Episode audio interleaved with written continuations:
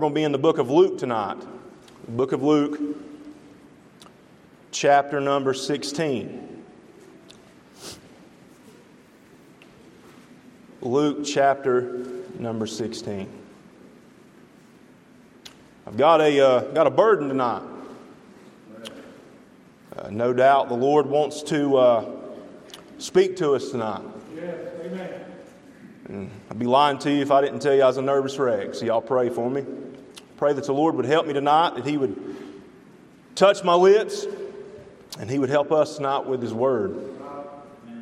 So, Luke chapter number 16.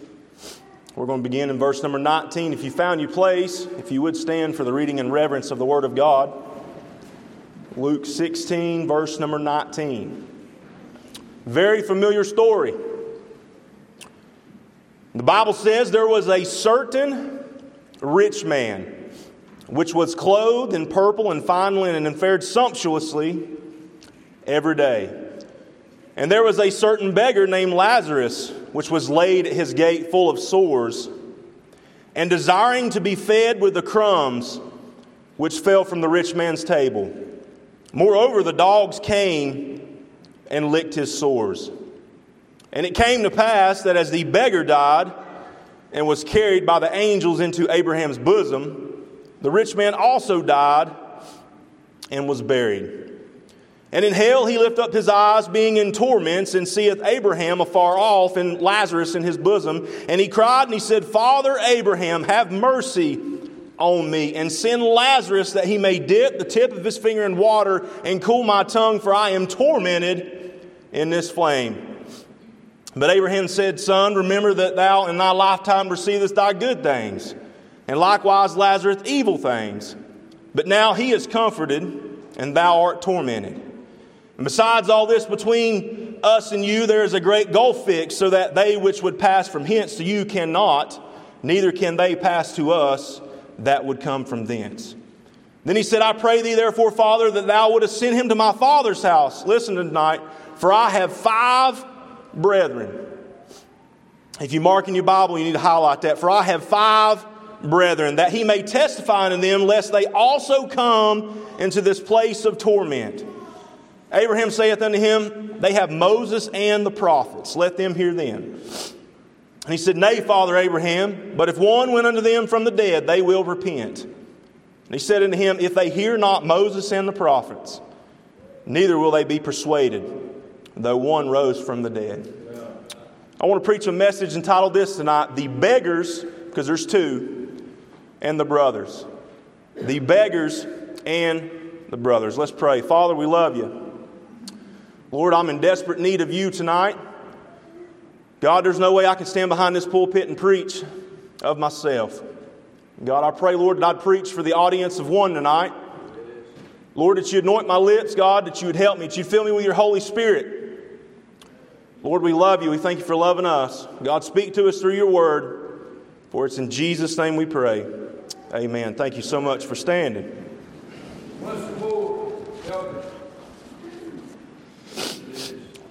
Notice with me in the text that there is a certain rich man.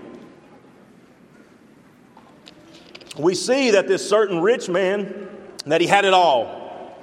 He had it all. He was very well to do, and I would say that he has worked very, very hard for his money.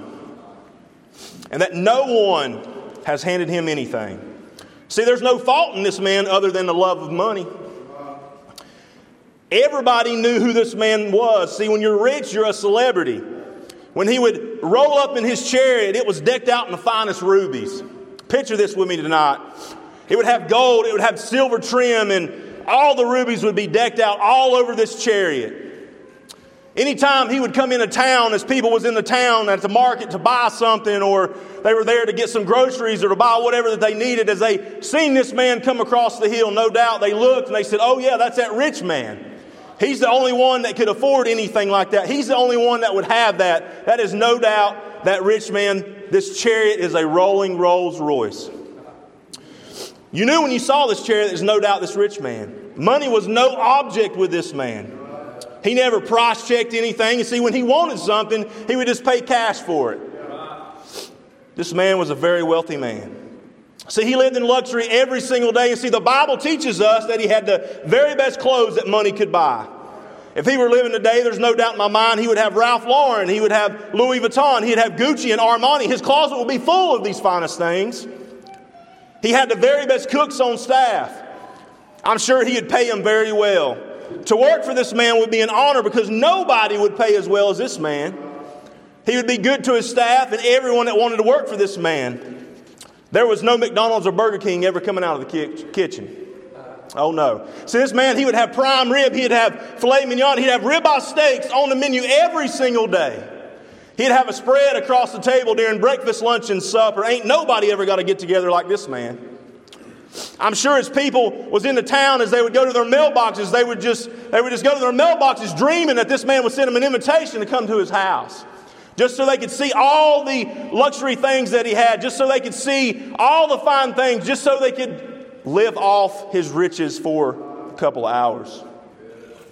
I bet as he looked at everything that he had, he would stand back and he'd just be in awe. He'd stand back and he'd look and he'd say, Man, I've made it. I have got all this, all these things, man. I, am the richest man in this neighborhood. He, I'm sure he'd look back and just say, man, I'm the wealthiest man. I have got all these things, and life doesn't get any better than this. I guarantee you, this come across his mind. I've got everything that I've ever wanted. Man, life is so good. See, he was living life and loving life to the fullest. See, this rich man had all that the earth had to offer. He had reached the top in the world's eyes. But I begin to wonder something as I study this. I wonder why in the world is this rich man's name not mentioned in our Bibles? I begin to ponder on that and I begin to think and I begin to pray and I ask the Lord, Lord, why is this rich man's name not mentioned in our Bibles? Listen to me, child of God. If you're not saved, if you've not been washed by the blood of the Lamb, Jesus never knows you. That's what the Word of God teaches us. He does not know you, amen. If you're not a child of God, He does not know who you are. The Bible teaches us in Matthew 7 21, Not everyone that saith unto me, Lord, Lord, shall enter into the kingdom of heaven, but he that doeth the will of my Father which is in heaven. Many will say to me in that day, Lord, Lord, have we not prophesied in thy name, and in thy name cast out devils, and in thy name done many wonderful works? And then I will profess unto them, I never knew you. Depart from me, ye that work iniquity. Wow. Then notice in the text we see a beggar. We see a beggar. A man by the name of Lazarus. His name means a man destitute for help, a needy poor man. We see Lazarus would lay at the rich man's gate as a beggar, full of ulcers all over his body. There's not a doubt in my mind that he would stay there and he was in pain and agony at all times. See, all Lazarus wanted was the small crumbs that got scraped off and thrown in the trash. He wasn't asking for a spare steak. He wasn't asking for some ribs. He wasn't asking for a chicken leg. All he wanted was the crumbs that befell from the rich man's table. But see what the Word of God teaches us that nobody, not, not, not, not the servants, not the staff, not this rich man, there was not a soul that was on this property that had any compassion toward this man whatsoever. The only people, well, they're not people, the only, the only thing that had compassion on this man was dogs. The animals, they would come by and they would lick his sores. Nobody cared about this man. A man who had nothing here on this earth, a man who was not much, a man who was ignored by the people. But listen to me tonight, a man who had the Lord, amen. There's a big difference. Number one, I want us to see the cry tonight. The cry. Notice with me that the rich man that he cries out from hell in verse number 24. Church, I want us to understand something tonight. Hell is a real place. Hell is a place of torment, and hell is eternal separation from a holy and a righteous God. You may say, well, how do you know that there's a hell? The Bible teaches us that there's a hell. See, Jesus speaks of a literal hell in Mark 9 44, 46, and 48. Jesus quotes this three times where the worm dieth not and the fire is not quenched. There is a literal hell. This rich man cries out because of the torment and pain. His body is burning so bad that he's begging for one drop of water just to cool the tip of his tongue. His body is in a blaze, eternal damnation. He's full of sores and pain and distress. And see, it will go on for eternity. I'd say that there's a really good chance that this rich man, when he was alive on this earth, he's very religious. I'm sure he was very religious. I'd say that he had a head knowledge of the Lord, but not a heart knowledge of the Lord. I wonder how many times he heard about God. I wonder how many services he sat in. I'd say there's a good chance when he would go to the temple, he'd go to the temple and they would say, Oh, that rich man's coming. We, we've, we've got to make sure that we've got him a front row seat, right?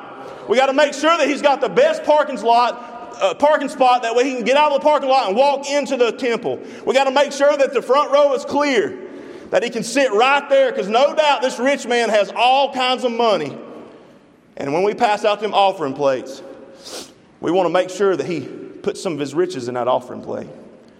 I'd say, no doubt in my mind, that he was very, very religious. You say, well, where do you see that at? Look who he cries out to in verse number 24. He says, Father Abraham. See, the Jews would call Abraham their father because of their descents from him. Abraham followed God and Abraham walked with the Lord.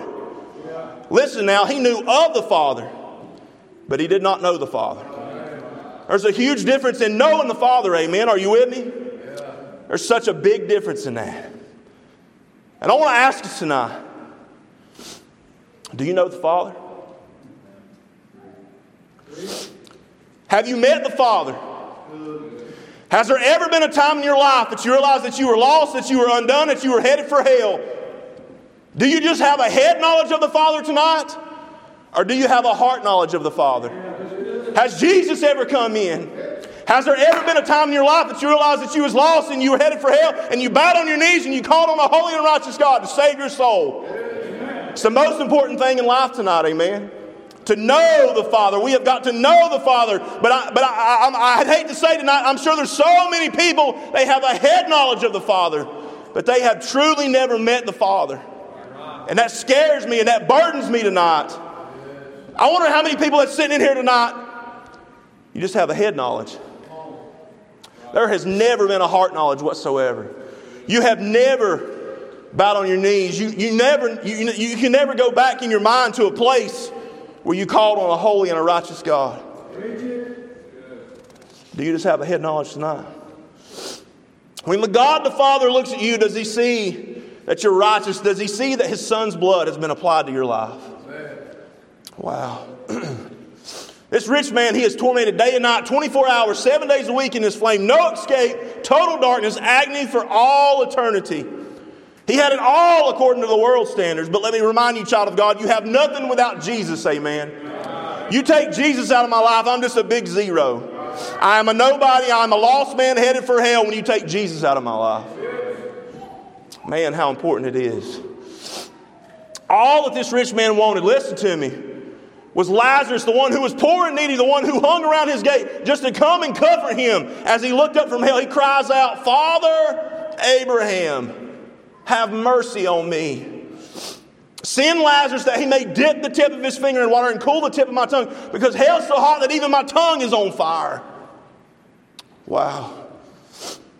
The second thing that I notice in, this, in the Word of God here is this word comfort. Let me remind us all this evening there will be no comfort in hell. Hell is no party. Hell is not a place to go hang out with your friends and family. Hell is not a place, hell is a place of torture and torment. Amen. Matthew 22, 13 says, Then, then, uh, then said the kings unto the servants, Bind him hand and foot, and take him away and cast him to the outer darkness. There shall be weeping and gnashing of teeth. Hell will be a place of weeping and gnashing of your teeth. Weeping for the pain, weeping for the memories of denying Christ, gnashing for the physical pain and agony of what your soul will endure forever, grinding your teeth due to the pain and agony. Hell is and will be an eternal separation from a holy and a righteous God. Listen to me tonight. Sir, I wouldn't go to hell for anybody. Ma'am, I would not go to hell for anybody tonight.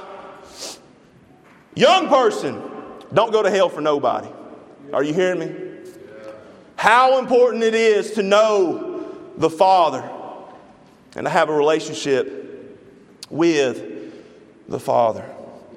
We must understand tonight that God made hell for Satan and his demons, and He never made hell for you and I, and He doesn't send people to hell. The only reason people go there is not accepting His dear Son, Jesus Christ.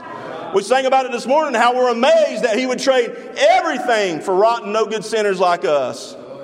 Listen tonight, I want to tell you something. If you hadn't heard it in a long time, I want you to know something tonight. Jesus loves you. Are you hearing me? Jesus loves you tonight, amen. If that don't make you smile, I don't know what else will. I love to tell myself that Jesus loves me.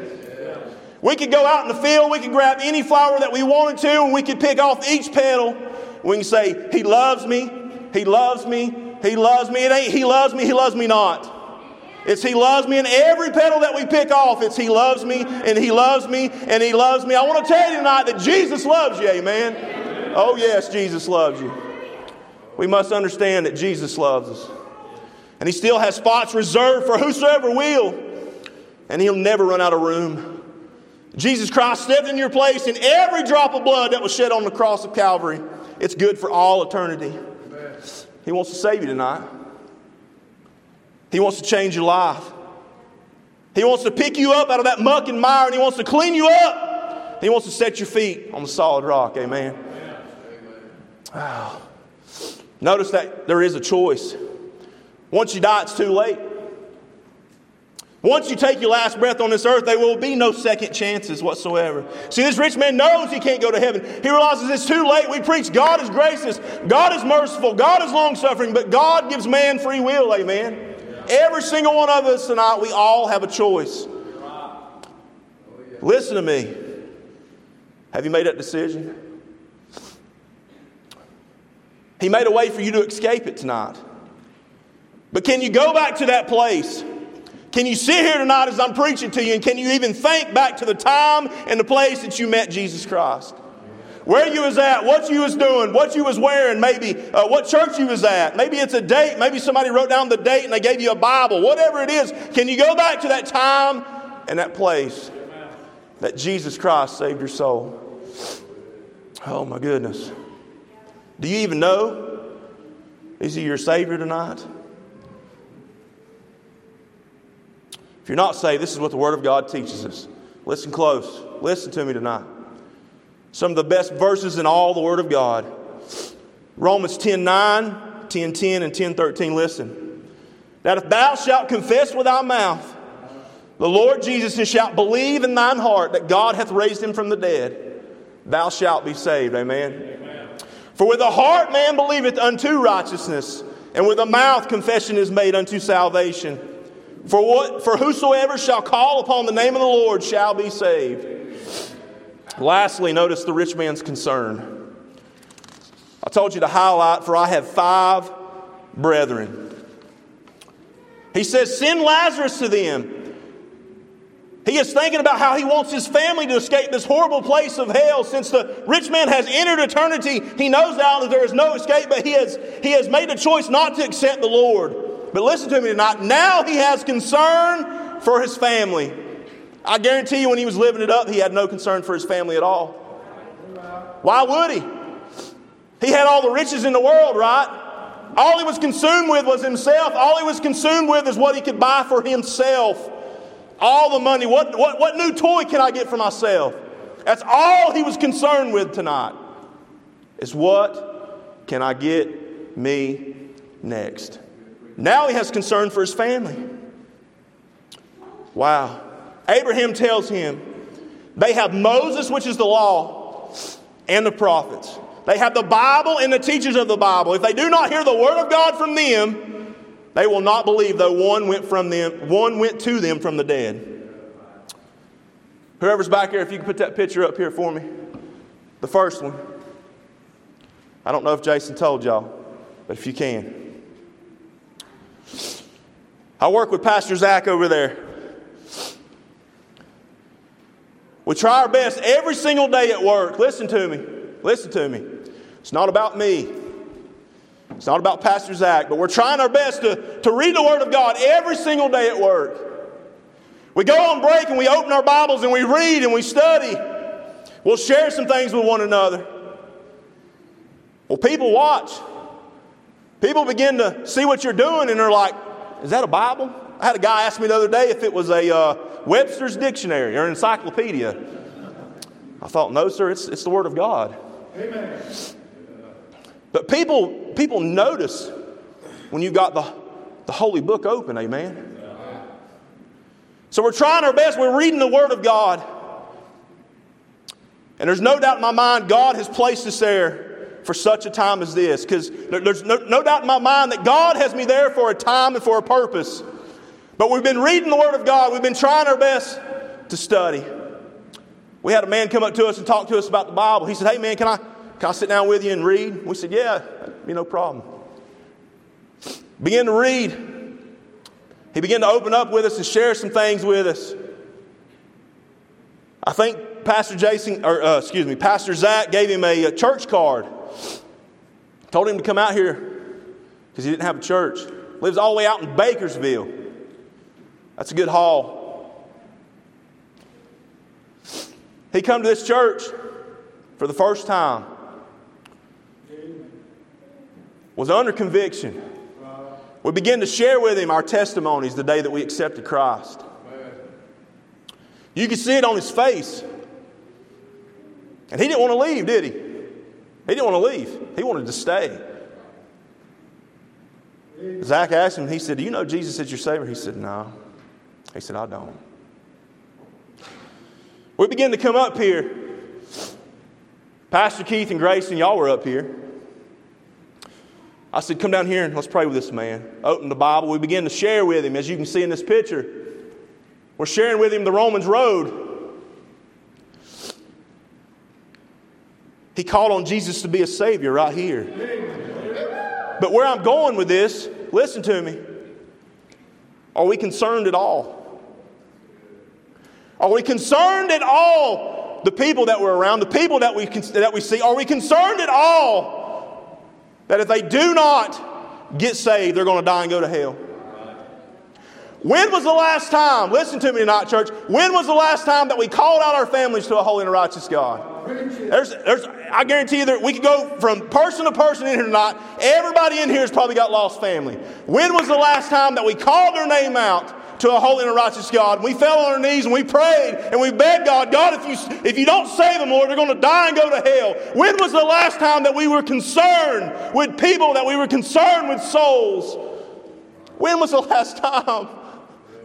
That we see people for who they are. We looked at them, we said, they're a soul, they're a precious soul. Go to picture number two. This is after that man accepted Christ. Look at his face. How important it is to be concerned with people tonight. If you're saved, if you're born again, when was the last time, church, that you come to an altar? When was the last time that you got in your prayer closet and you cried out to a holy and a righteous God? I'm concerned. I'm concerned. This rich man was concerned, but it was too late. He was concerned, but it was too late. Who needs to come pray tonight? If you come up, play on the piano for us. Who needs to come pray tonight? If you're here tonight and you're lost, I beg you to come. Somebody will come up here and pray with you. If you're here tonight and you've got lost family, you've got lost friends, I beg you, come pray for them. Let's all find us a place in this altar and let's all cry out to a holy and a righteous God for them. Come. Everybody in here's got lost family and friends. Come pray. Come pray. Cry out to a holy and a righteous God for them. We must see them for who they are. Let's be concerned tonight, amen. Let's be concerned. God, help me be concerned.